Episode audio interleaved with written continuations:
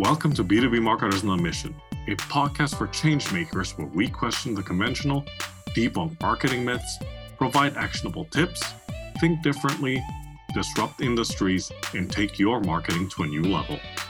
From improving your campaigns to making you a better marketer, these are the inspirational stories that will help us change the way we think and approach B2B marketing one conversation at a time.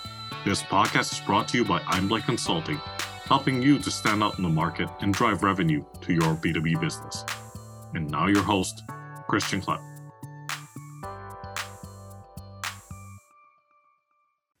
All right. Welcome, everyone, to this episode of B2B Marketers on a Mission.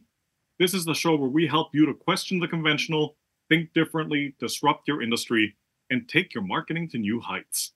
This is your host, Christian Klepp, and today I'm joined by someone on a mission to make LinkedIn finally work for you and your B2B business. So, coming to us from London, England, Mr. Anthony Leung. Welcome to the show, sir. Hey, Christian, how's it going? Thanks so much for having me. I'm so excited to be here. Pleasure to be connected, Anthony. And sorry, I had to throw in that London, England uh, piece, uh, not to be confused with London, Ontario. Sorry, that's a Canadian thing. I get it. I get it. Right. I mean, I'm from Canada, right? So you know, I uh, I, I know all about it, but uh, it is it is slightly different. I have to say, uh, London, Ontario, and London, London, UK. Yeah, yeah, just a little bit, right? I think the food's better in, in London, Canada, but don't don't say anything.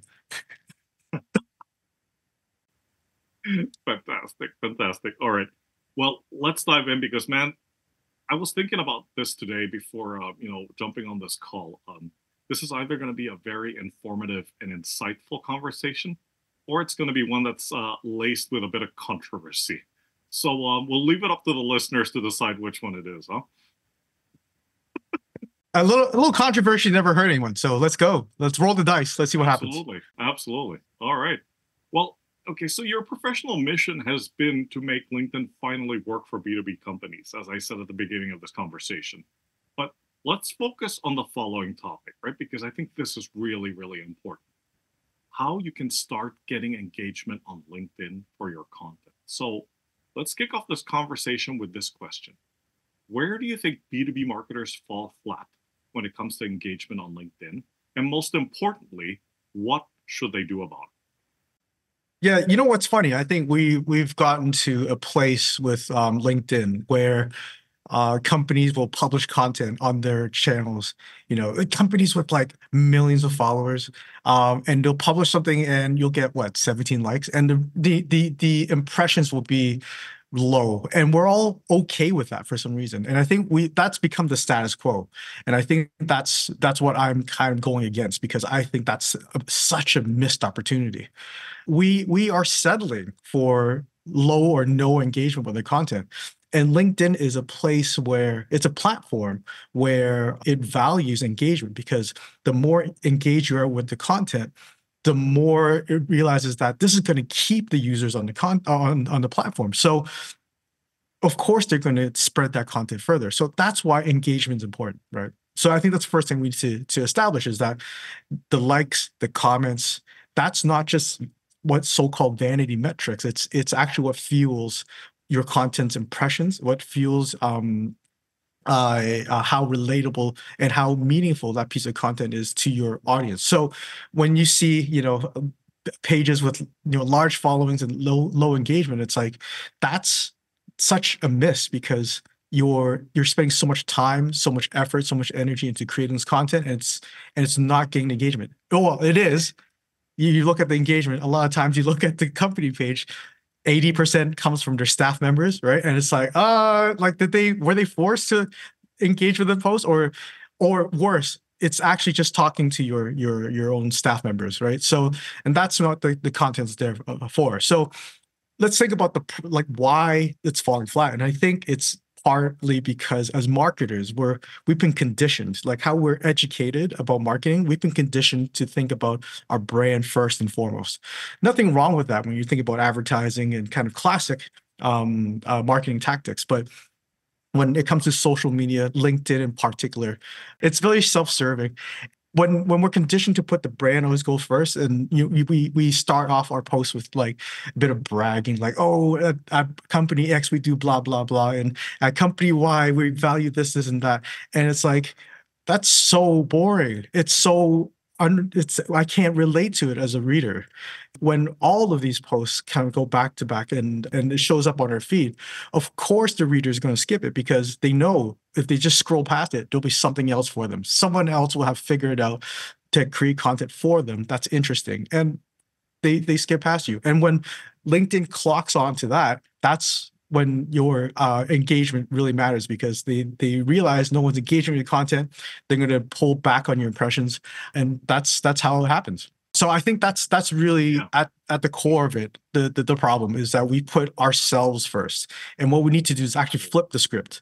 And um, we flip if we flip the script and we start thinking about what's in it for the audience what's in it for our customers our prospects how to be helpful, how to be useful to to our audience, that's going to be um, the game changer for for you and your content and and your impressions and your engagement. Absolutely, absolutely. Um, and you know, speaking of um, all these LinkedIn posts that don't get much engagement, the ones I love is like, hey, check us out. We're at Collision. You know, drop by our booth and say hi right? Yeah, I, I like the, the, amount of times I've I've been at a booth and somebody ran up to me and go, "Oh, thank goodness you posted this on LinkedIn. I finally found it. If it wasn't for this post, no one has ever said that. There's zero, no, right? and no and right. no one ever, literally, right? And it it becomes, I think, it becomes like almost like a PR exercise where we go, "Oh, we just want to show that we're here," and it's like, well, why? What a wasted opportunity. The opportunity when when moments like that happens is well you, know what, what what's what's the what's the energy in in the place? What's the connections that you're making as a company or as yourself if you're doing it for yourself what connections are you making? Um, and what what have you learned? All these things are valuable um, content uh, for for your readers not like hey i'm at, at booth x right? Absolutely absolutely. Hey there fellow entrepreneurs and b2b marketers. Before we dive back into the conversation let me introduce you to a game changer in the lead generation arena Lead Feeder. Now, we all know the struggle of identifying those elusive website visitors and turning them into valuable leads. But what if I told you there's a tool that not only promises, but delivers on supercharging your lead generation and sales efforts? Enter Leadfeeder. Imagine having the power to identify companies visiting your website, track their behavior in real time, and seamlessly integrate it all with your CRM. Leadfeeder is not just a tool, it's your secret weapon for efficient and targeted lead engagement. What sets Leadfeeder apart? It's the ability to provide detailed insights into visitor behavior, helping your sales team prioritize efforts and close deals faster. With customizable notifications, lead scoring, and GDPR compliance, Leadfeeder is changing the game. Ready to revolutionize your approach to leads and deals? Then head over to leadfeeder.com for your free demo today. That's L E A D F E E D E R.com. Don't miss out on the future of successful lead generation with Leadfeeder. I wanted to go back to something you said earlier because I think it's it, it bears repeating and it's so important. Making content, you know, making it about them. So them being the target audience, the ideal customer, etc., etc I wonder, in your experience, why does that tend to be overlooked, especially in bigger companies who are posting on LinkedIn? Like, what? Why? You know, when you look at their content, you you can tell like, okay, they're talking about their product. They're probably posting this content because somebody internally told them to. They've got to try to please all these different BUs. It had to be approved by multiple layers, most likely, before it went out. I mean, like, why do you think that this is such a? It, it's a recurring problem in B two B. Um, I think you you touched on it. it. it. starts from the top. I think that um, yeah. when management gives metrics to their teams, it's it's calibrated to classic marketing, right? So like, oh, how many leads did we get? How many downloads did we get? How many whatever did we get? And um, and when they sign off the content, that's the mindset that they're in. And so, of course, you start thinking like, well, I, I need to sell this thing. I need to shove this down your throat effectively. Um, and when they're when they're writing the content, that's the first thing that comes to mind, and that's the first thing they that's that's what they need is is actually for the company to look good and not to be meaningful to the other side. And the the ironic thing is that if you flip it and you become more meaningful to your audience, then your brand becomes begins to shine. Um, but because these metrics and these kind of ways of um, viewing marketing kind of sits on top of how we create content, that really even that really changes um, uh, the creator's uh, uh, perspective, and I guess because the pressure that content comes out that way. Um, I've just had a chat with um, uh, uh, a friend of mine who's uh, head of marketing at a B2B uh, uh, company. Uh, and we discussed um, for months like how, how great their LinkedIn could be. Six months later, it's at a place where they don't like and they're they try to avoid. And um, and to me, it's such an illustration to your point, which is even when somebody has the will to want to to to turn it into something meaningful, that top down pressure turns it back to something that just becomes very bland. No, fantastic. Thanks for bringing up those points. Um, are there any other, I would say, mistakes or misconceptions you see out there with regards to engagement on LinkedIn? And uh, yeah, if you could talk about those a little bit misconceptions about LinkedIn? Do you mean do you mean like um, how it's used, or do you mean like how to how to succeed on it? Yeah, it's it's specifically on this topic about LinkedIn engagement. I mean, I know there's a you know there's a couple of gurus out there that are telling people, oh, you should be doing this on LinkedIn instead of that, and uh, like uh, uh, you know, just if you could, just maybe like I don't know, with three to three to five. Or... All right, all right. This is this. You wanted controversy, Christian. We're getting it. Uh- on, bring it, bring it. All right. So so here here here are a few things I I, I when when I see on LinkedIn, I I kind of go, mm, I'm not so sure about it. Right. The first thing is that um uh the first narrative I see is engagement doesn't matter. I, I see a lot of people uh, post sometimes, and it's the people who post and don't get engagement. I think that's like them kind of like going, well, it's fine because right, but they they they um the narrative goes something like uh, it doesn't matter if people are um, are clicking like it doesn't matter if they're commenting on your post um, because i'm still getting business out of it. It's partly true. It's partly true that when you at the very least show up on linkedin you're part of like the 1% of users that are actually creating content and so you're already standing out. But my argument is that it's if it's not getting engagement, then it's not getting the impression that it sh- the impressions that it should be getting. So that's a massively wasted opportunity. Um, and I and it it really uh, irks me when you know it's it's almost like well it's fine we get, we get the participation ribbon. It's like why do you want to settle for the participation ribbon when you get like first place when you get a gold medal right? Let's go for that right. So that's the first thing I say is um, is is engagement does matter because instead of uh, when when you're just posting and you're not getting engagement, it's it's it's um, one way communication. But when you start getting engagement and you start getting participation from your readers and your audience, now you've got a community, and that is very different. And that is so much more valuable than you try and just tell them and selling them things. Um, not to not to mention also that it gives you more impressions on your post. So that's that's definitely a bonus. Um, the the second the second thing I, that really irks me is um, people that try to cheat the system. So the the, the theory goes if if LinkedIn values engagement on my content, then all I need is a bunch of people to fake engage my content and I can hack the system. And I have been oh, part of these link.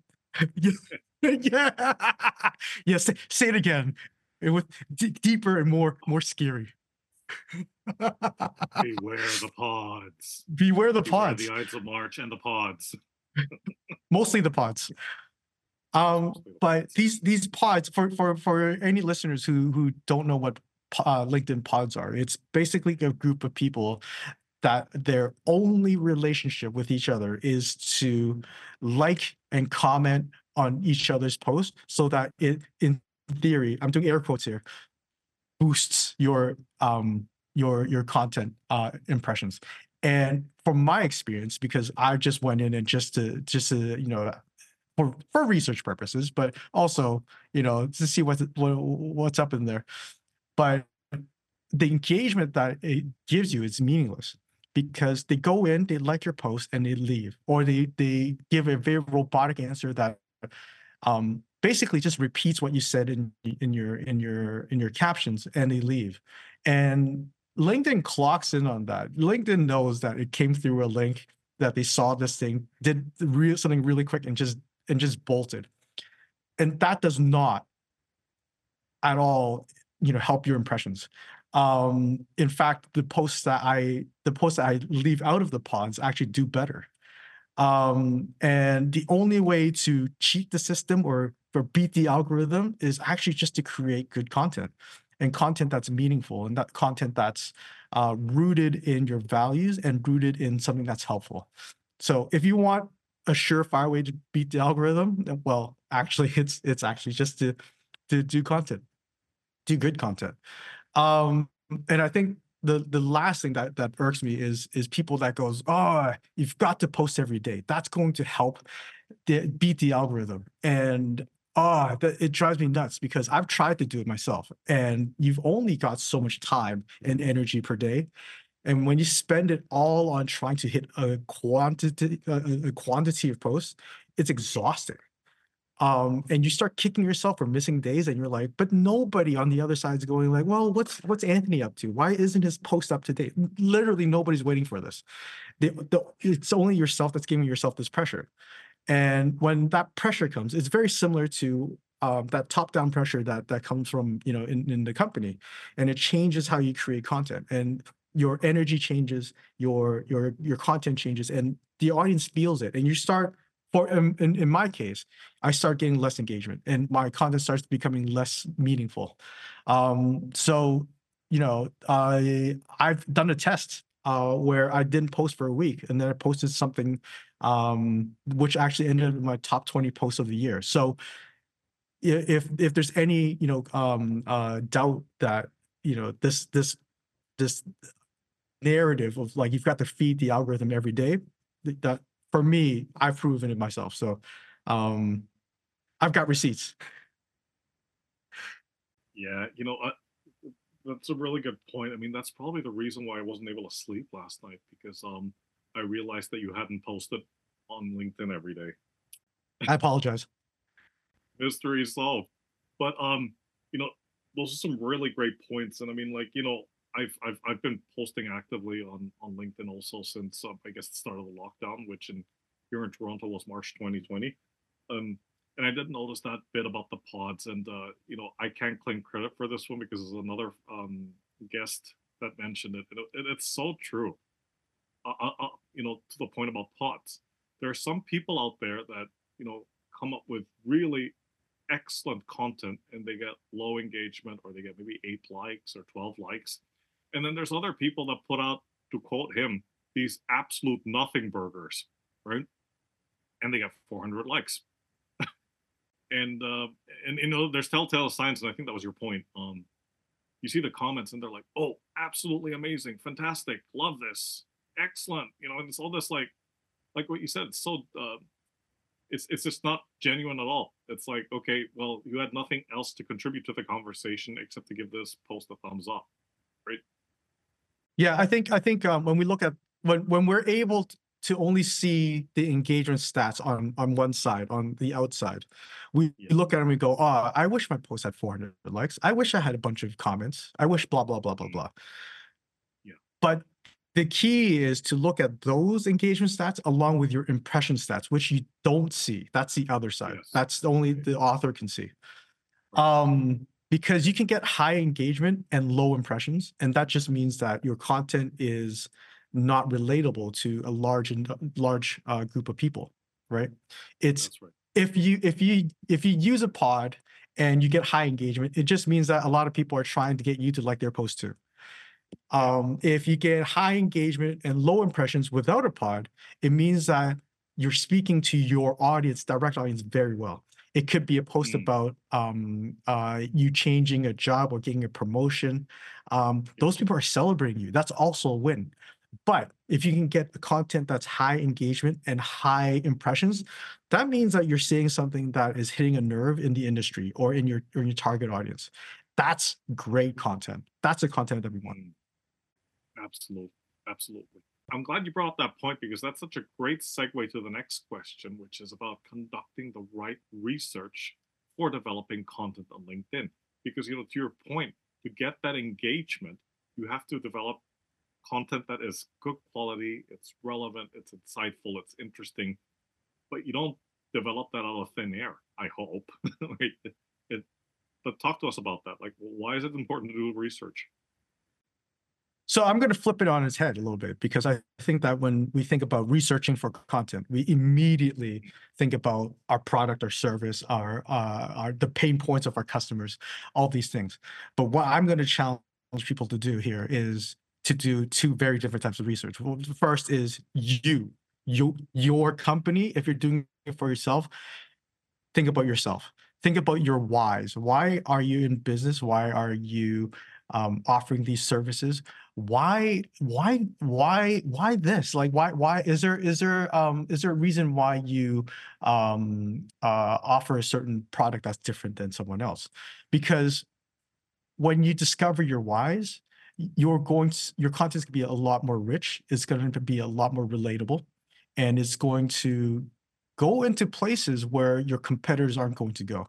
Uh, I'll give you an example where uh, one of my clients, um, he's a creative director. He has a, um, uh, a a creative agency. Loads of creative agencies out there, but what he cares about deeply is sustainability, and we are able to go there in his content um, and uh, and talk about things that um, that matter to him and um, and talk about his company through that value. And by doing that, it just opens up more conversations about and more content about the values that drive him and his business. So um, what that's done for for him is open doors that hasn't you know uh, been able to open before. Uh, been able to talk to other people that uh, in the industry that he wanted to collaborate with, um, and it it makes you stand out so much more um, because of that. So do that research about your whys and what what makes you tick and what makes you different? Because you know even for me there's look at log on to linkedin and there are thousands of supposed linkedin experts. Uh and you know i'm going i'm i'm i'm in a sea of all that. And what makes me different the only thing that'll make me different is my values um and my core. So once you map that out you're going to have a, a a place of confidence that you can go to to go back to creating your content and that's incredibly important um, because without that you're Yeah. going to just continuously try and uh, chase trends or chase um, ways to hack the algorithm right Yeah, um, and when you when you have that confidence to know why you're telling your story it all those things don't matter anymore um, the second part of research is actually them your audience, right? Their whys and their um, their reason for for being. Um, and I'm sure uh, there's a lot of these. Um, uh, you've done a lot of this already, right? So you know, I'd be surprised and shocked if you're sitting in a marketing position you don't know anything about our, about your audience. But think about also what values uh, that crosses over with you um, after you've you've uh, researched on your whys um, because those are going to be very those are going to be the greatest pieces of content you'll ever get is when you cross between the core values between um, your audience and yourself um, and uh, and yeah it, it it just goes back to not second guessing anymore um, and that also goes back to our, uh, our, our what we said in the beginning about um, creating content that's for your audience. If you don't know why they're here for you or why they value you more than your competitors, you're not going to be able to know how to deliver that value to them in your content. So that's important. Um, and yeah, I, I would say I would say those are those those are what I would go into in terms of research. great points, but now I'm going to play the devil's advocate, right? Because I know that you're probably facing this a lot? Totally understand where you're coming from in terms of like um, conducting the research. So it's uh, it's I, I call it the soul searching. So it's like doing uh, the internal the internal research and the external with the customers. But what do you say to those doubters? And there's there's a few of them out there that say, but Anthony, we don't need that kind of research to produce content on LinkedIn, right? Why, why is that? Why is that so important? Like we don't understand why you're giving this so much priority. What what do you say to those people? Well, I'll tell you right now. I think there are two camps of people, um, okay. and th- it's the same camps of people on in in any uh, uh, discipline of marketing or any channels of marketing. There's ones that see LinkedIn, in, in let's talk LinkedIn. Uh, we they see LinkedIn as a never-ending sales opportunity where they connect with as many people and they DM as many people and they try and get, make the sale. No, I there's no hate for that. Absolutely not. If that's your hustle, go for it, right? But that doesn't build you a long-term brand. That doesn't when when you stop that activity or if you're using ads when you stop spending on those ads people that's when people forget about you and your services and because you're not paying to be there anymore but when you're talking about values and you're talking about something that's beyond that transactional relationship it's such an obvious relationship but it's it, when you go beyond that that's when they'll start remembering you that's when they'll start putting you top of mind all these wonderful jargons that we we say in marketing that we want to achieve we achieve that without needing to spend endlessly. Um, that's you know everybody goes back to brands like Nike. You know, uh, three little words, just do it, means so much more than uh, brand X who does shoes. Um, that that we'll we'll never remember.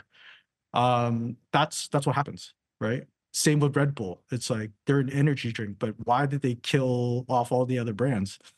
when they've embedded themselves and be meaningful in in extreme sports. Uh, people remember that, um, and uh, those are values. Those that's that's what it that's that's what it means, right? It's it's beyond. Um, hey, if you give me money, I'll work for you. Absolutely, man. Absolutely. Okay. Moving on to the next uh, slightly controversial topic. What's your take on B2B influencers and should companies be using them and why? Well, I'll tell you the the, the most the most incredible use of influencers uh, I've seen on LinkedIn is when Succession uh, was coming back out, and they had LinkedIn influencers go to like a premiere. I'm like, that's genius. That actually makes perfect sense. Um, but beyond that, when we're talking about the day to days, I think that I I think that it's important for uh, companies to work with people with high influence. I think that's helpful because those people have already an audience. Uh, but at the same time, they can't slack on their own um, influence because I've seen companies that um, you know hire uh, brand advocates or uh, brand champions, um, and their entire LinkedIn strategy is for that person to succeed and to get a lot of influence. Um, and the problem is that person will leave at some point, and they take all of that wonderful influence with them. Um, and you're now stuck at ground zero, uh, and you have to build this thing all over again.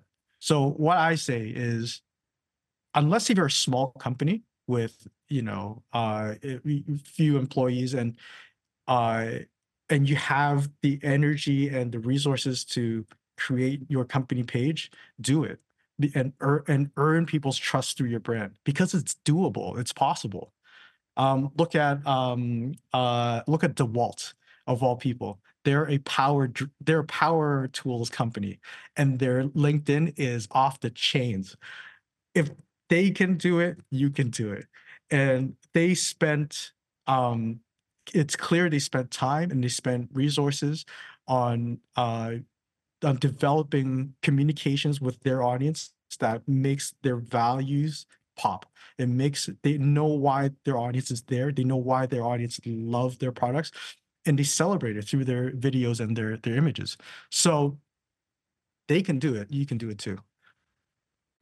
Yeah, no, absolutely, absolutely. I, I, mean, it's almost sometimes like a like a balancing act, but uh, you know, to your point, and I'm not sure if this is the right term, but it almost sounds like some companies do it to temporarily inflate their figures, right? Because um, you, you know, it's it, it's almost like um, I hate to say the word hack, but it's like a shortcut to just, you know, it's like it's like expediting uh, the the process a little bit, right? Yeah, I you know sometimes it's sometimes it's about um sometimes it's about just a pat on the back. It it it comes down to back to purpose because if the purpose is to make the CEO feel feel better about uh, their company or feel like oh hey they can go to a dinner with their friends and go look how many likes this post has gotten, then job yeah. done. But yes. what a waste what a waste. Exactly. We should be using this platform to be talking to others. We should be using this mm-hmm. platform to be connecting, making real connections with people because it happens. Because this happened. This is a this is this is an example of, of a real connection off LinkedIn. I've never met you in real life. I don't know what you look like Not beyond yet. this this screen. uh,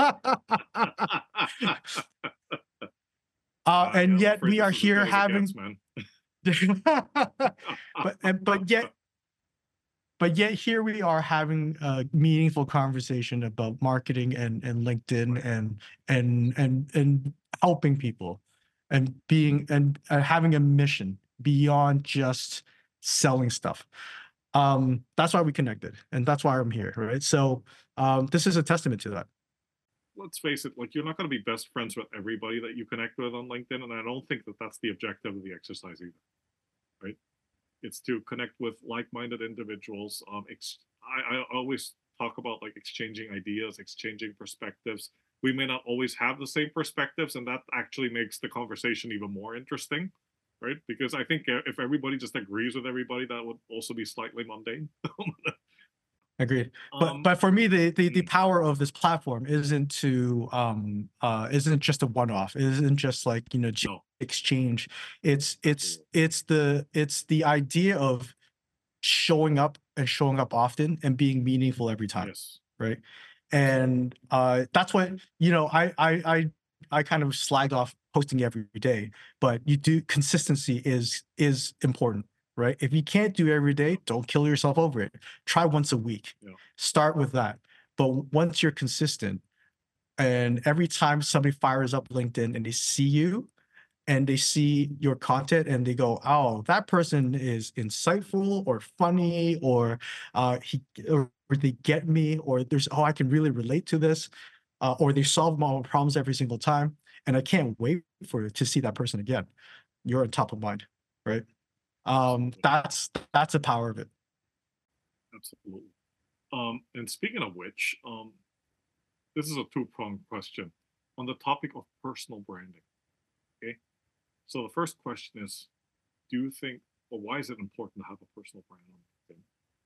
Then number two is how can companies leverage um, people within the organization who have a personal brand to become advocates?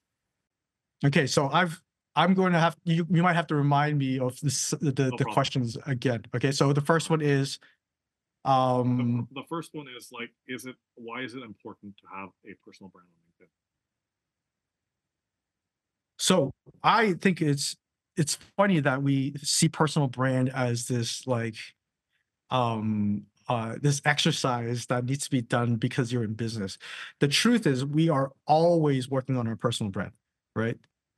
When you pick up a coffee and how you treat the barista that's you that's your personal brand. How do you treat people? How do you how do you how do you um uh, are you are you are you jovial? Are you uh, a jerk? We don't know. But that every interaction with people is building your personal brand right? And i think that we only gave it a term uh, for linkedin and for blogging and for digital and for pr to to formalize it into into something that we can kind of uh, be tangible as as as a as a job that we need to do. But the truth is, it's actually just just ourselves, right? Um, and so, regardless if you want to work on your personal brand or not, you are already doing it, right? Um, you are you're, you're networking events and you're talking to people you are talking to clients you are talking to prospects that is all working your personal brand and but what linkedin does is that it gives us a place to congregate all those stories into one place and continue building more influence with it right and so when i go let's say go speak at an event and I make all these great connections that's building on my personal brand in real life. But now I'm able to continue those conversations and be meaningful to those people on LinkedIn. And we're building our relationships even further. That's that's what that's about. Um, and so yes, it's important to do um, personal brand um, because you're already doing it. Absolutely. Absolutely. No, fantastic. So that's the first question. Then the second question is how organizations you know what what can they do to use people within their company as advocates with personal branding i think first and foremost is what we talked about earlier is that top down needs to value it because it's really hard for people you know to try and do it themselves and um, or try and create a program from from the bottom up um, when you try and do it from bottom up which i've tried before you get so far but it's the people that are the most enthusiastic that will continue it. It doesn't become a uh, a program or or um, uh, activity that the entire company can get behind. Uh, so I would say the first is, you know, if if you're a business leader listening to this, is to think about how you empower your employees to to feel free to do this. I think that a lot of companies by default um, try to limit the use of social media from their employees because we're possibly afraid of what they'll say or what they'll let loose on. Um, but if your company is has a great culture and has great employees and are doing great things, wouldn't you want them to shout about it? So I would think of ways to incentivize them to to do that. Um, and I would I would just I would just lead by example. Um, as a leader, I would start posting things I would want my my my employees to be posting. Um, and once in a while, just go, hey guys, look what I did. You guys should be doing the same thing, right? And now they have live examples. These are not these are not abstract ideas anymore. It's like, oh, our the, the person who's basically signing off our checks, he's doing this. He's being himself or she's she's you know being fully vulnerable in moments i didn't expect um, i'm allowed to do this as well. I'm allowed to be myself because my leaders are doing it. So um, i think that's that's uh, that'd be a great way to incentivize people. Fantastic fantastic. So we get to the point in the conversation where we're talking about actionable tips and you've given quite a few of them already but let's just assume that there's somebody out there could be a could be a potential client of yours, could be somebody that genuinely wants to connect with you after listening to this. But what are three to five things that you think people can do right now, B2B marketers can do right now to help improve engagement on their content on LinkedIn? Okay, so I'm going to talk in a personal level. I think that I'm going to talk to people that are um, that haven't posted yet, that are afraid of posting, that are sitting here going, I think LinkedIn is important, but I I don't know what to do. Or I see all these loud voices like Gary Vaynerchuk, and it's like I'm not Gary Vaynerchuk. I'm not Leah Turner. Um, I don't sound like them. Um, but I, do I need to sound like them in order to win? The answer is no. And the first the first uh, practical thing I would say is get over yourself. I think that it's it's it's we we are our worst critics. We're our own worst critics, and we talk ourselves into believing that we don't have anything of value to say, and and that's before we even hit a single key on the keyboard. Um, the good news is is that that kind of mindset isn't is is with everyone on all levels. I've talked to CMOs who who say the exact same thing, and it's like, are you crazy? You're you're a lead you're you're in a leadership position you've done it all i would love to hear how you got there. I would love to hear what your lessons are. I would love to know what you ate for lunch. Like do you do you even eat lunch? I don't know. But those are all, you know, th- those thoughts that um, uh, keep you from from sharing your experience and keep you from, from using uh, or just just telling your story. Those voices are on all levels of of um, of career paths. So don't don't be you know uh, don't don't be too hard on yourself. Um, and the moment you start realizing that uh, you've got actually a lot of value that you can be offering to to anyone, um, I think that's when you realize you've got something to say. Your content's gonna be great. Um, the second thing I would say is, you know, give yourself permission to be yourself. It sounds silly, it sounds weird, but whenever people first start doing LinkedIn, we get influenced by um, the thought that um, the, the the content that we see. So we either have to be as sweary and as loud as Gary Vaynerchuk, or we need to be as prim and proper and we need to put on our suit and tie and we need to be very stuffy because that's how we talk on LinkedIn. And it's like, no, that's that's that's the worst. Um, that's goes back to goes back to uh, what we said before. It's it's it becomes content's about you. The content isn't isn't you at all. You're not being yourself.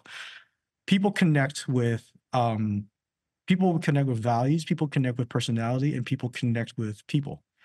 Um, and even when you're creating content for the company, when you can create it with personality and it, it, it represents the people inside your company and not just this facade that you're trying to portray, that's when it becomes powerful. That's when it becomes relatable. That's why a lot of companies' best performing content is when they post a picture of their pizza party. So um, it's true. um, so give yourself permission to to be yourself loosen up that tie Th- think about how you talk in real life how you conduct yourself so instead of instead of being the business version of you think about what your casual friday review is like and start from there and i think that'd be uh, a good barometer to to start loosening yourself a bit and, and how you conduct yourself um next is is what we talk friday version sorry, the casual Friday version of you minus the swearing, right? Like hey, listen. Um, some of the best content I've seen uh, in January is people flipping the bird. So oh. there's no, okay. there are no rules. There are no mm-hmm. rules. Gary Gary Vaynerchuk swears a lot, and he's yes. fine. He's doing just fine. Um, it's down to you and your values. If you don't swear, don't swear. Don't don't feel like you have to right? Yeah. Um, if you swear, like, well, you know, pace yourself. Don't use every single word, but use it for effect. Yeah, but but honestly, it's about knowing. It's about giving yourself permission to to fully express yourself, right? And once you're able to let loose, it feels so different behind the keyboard. We talked about um, understanding our audience, understanding our story. That's key as well. That's you know spend time in it like when i start working with my clients i start with uh, what i call a starter kit and it's like an eight there's eight questions i give them and it goes to like well why did you start your business? Um, what do you value beyond just work? And then we start asking questions about their audience. Why do they come to you and not someone else? Why do they love you more than someone else? And we start discovering um, the layers beyond that transactional bit. Uh, a lot of it is going to be feel instinctual, and you're going to look at those questions like, "Okay, but I know this, but why are you asking me?" It's because if you don't write it down, you'll you and and you don't map it out, you won't go back to it, and you'll always go back. It's it's um there's no plan and there's no strategy and there's no story that you ingrained in your head.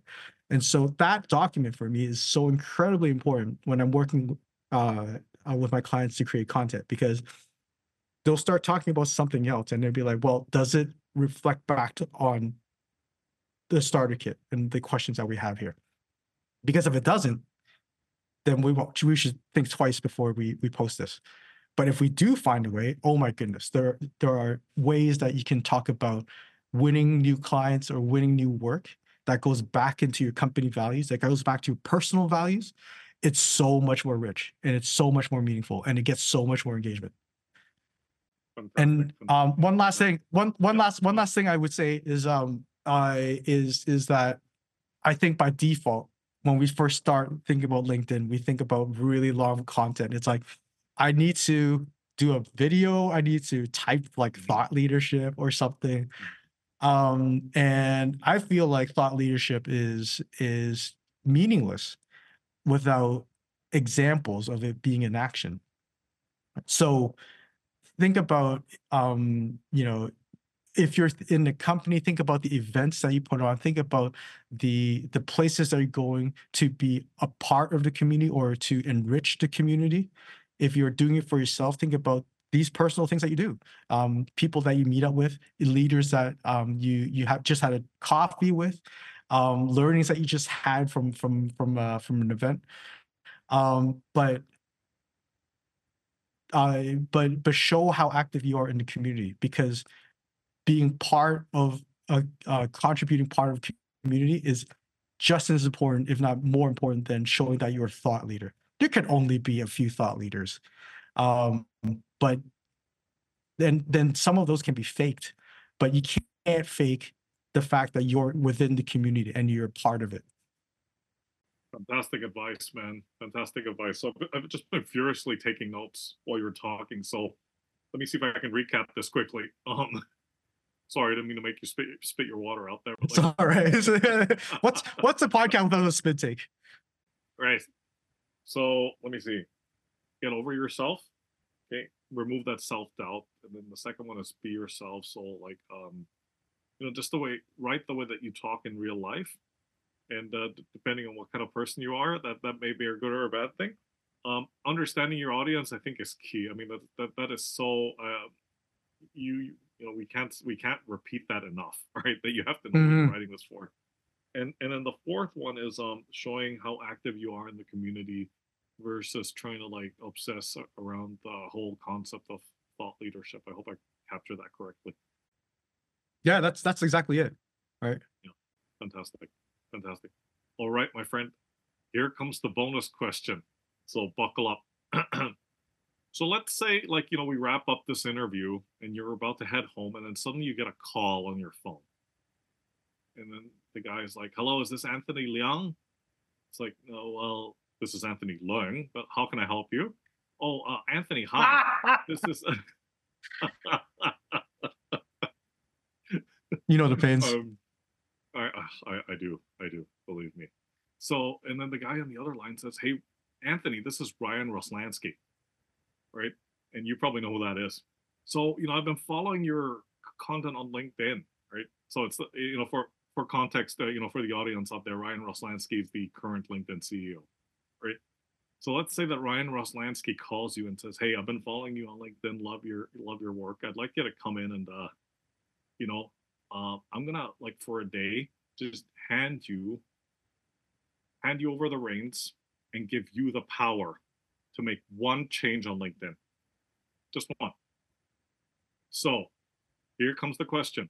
If you were given that power to change one thing on LinkedIn, what would that change be and why? That's such a fascinating question. Such a fascinating question. Um, and it's fascinating even more for me because uh, I've I've had opportunities to uh, possibly work for, let's say, the platforms, right, the Facebooks and the Twitters and stuff, but I've always shied away from it because I would rather use the platform to be storytelling and to be connecting with people, and to uh, and, and that to me is more interesting um, than the platform itself. And so, because because I always think like Twitter can go down, Facebook can go down, LinkedIn will never go down. It's been around for 20 plus years. It'll never go down. Um, but uh, I so so that's interesting to the interesting question to me because it's like, what is it? What's what's one thing I would change that makes storytelling and genuine connections easier is what my brain is trying to tell me. It's like, well, what is that one thing? I know there are things that distract us. I would like to take away, like um, those verification badges. Who needs those? Nobody needs those. Why are you putting it out there? Um, there are um, uh, top voice badges. People with top voice badges, you know, are they earn it by contributing to certain amounts of LinkedIn articles that LinkedIn tries to distribute. And it doesn't actually mean you're a top voice. It just means you've done a few articles. Um, and I feel like we get distracted by these things. Um, and we try to chase these things because we feel like we that's how we feel like we're making progress. And so I guess the change that I would like to see, the change I would like to see actually is a bit like the TikTok algorithm. I think that as much as we um uh as, as much as TikTok is talked about, the great thing about how they treat content is that it's not about how many followers you have. It's not about um, uh, how much money you put into it. The organic content comes down to it, well, isn't is it engaging? Are people watching it? Because if it is, I'll give it to more people. And if LinkedIn can do that better, I think that we'll start seeing more of I don't I don't want to say because the term for me right now is that comes to mind is like a micro influencer, but that's not right. But will will enable people with genuine thoughts, actual thought leaders that aren't fussed about getting the most likes or getting the most comments, but that content starts distributing around to people that need it. They start get, they start giving the little guys with big ideas a chance to shine more than people with millions of followers. That's what I would like to see. It's a really interesting one. That's a really interesting one. You're absolutely right there. I, I, I, guess like a lot of platforms, right? Like this is not necessarily unique to LinkedIn, but there's so many distractions on the platform that that somehow deviate from its original purpose, right? Mm-hmm. I, I I suppose we understand like the, like the things you talked about, like the badges. I mean, I, I I think they're well intentioned, but to your point, I think it's leading people down this this path which may not necessarily be right. But yeah, Fantastic. a lot a lot of these a lot of these a lot of these distractions are quantifiable. Mm what I mean by that is we go back to the, the the the, things that irk me, right? Like things like you got to post every day, you've got to comment on everybody's comments, right? These are all yeah. quantifiable actions. Um, yes. and I think that's why it gets preached a lot is because they can go, mm-hmm. well, you're not doing well because you didn't post every day. Um, or someone else can go, oh, I can post every day. I can do that, right? But the truth mm-hmm. is, the hard work of understanding your your story, your values, yeah. and your relationship with the audience, you unlock that, that's going to beat any algorithm. I don't care if you're on TikTok. I don't care if you're on Facebook in 1995. It's the same thing. Absolutely. Absolutely. Man, Anthony, this is such a great conversation as expected. So thank you again for coming on and uh, sharing your slightly controversial insights and uh, expertise with the listeners. so please, quick intro to yourself and how folks out there can get in touch with you. Yeah, uh, my name is Anthony Leung, uh, and I help uh, you make LinkedIn finally work for your business. So I, I work with companies as well as business leaders uh, to uh, make the most of LinkedIn through discovering their voice on LinkedIn. And I, yeah, find you'd be shocked to know that you can find me on LinkedIn. Uh, yeah. I know, crazy, crazy.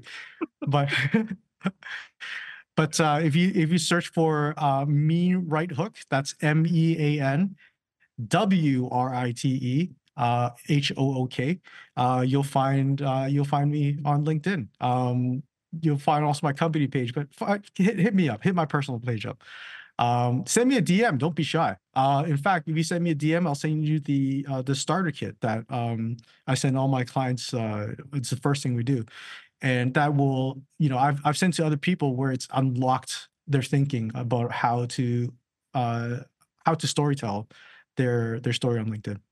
So I hope it's helpful to you as well. Fantastic, fantastic. Thanks for that. Uh, uh what's the story though with the Mean Write Hook? Oh, Oh yeah. So I have two loves. Um, at least 10 years ago when I came up with the name. Um, I have I had a love for mixed martial arts, uh, bit of bit of uh, organized violence, and uh, and good puns. And Mm. so um, when I had to think of a name for, I, I wanted to do start my own business like over a decade ago. I was like, oh, okay, this makes sense. It, you you give a me right hook, and it's me right hook because I I all I firmly believe that regardless of um regardless of if it's a movie, a book, uh, a TV show, a poster, a, a LinkedIn post, um, it all starts with good writing. It all starts with good intentions, and it all starts with good storytelling, and that's why you give me right hook. Fantastic. Fantastic. All right. Anthony, once again, it was a pleasure. Thanks for your time. Take care, stay safe, and um, I look forward to catching up when you finally make it over to uh, Toronto at some point. Absolutely, man. I I, I am jonesing for for a proper double double. All right, man. Take care. Thank you for joining us on this episode of the B2B Marketers on a Mission podcast. To learn more about what we do here at Einblick, please visit our website at www.einblick.co and be sure to subscribe to the show on iTunes or your favorite podcast player.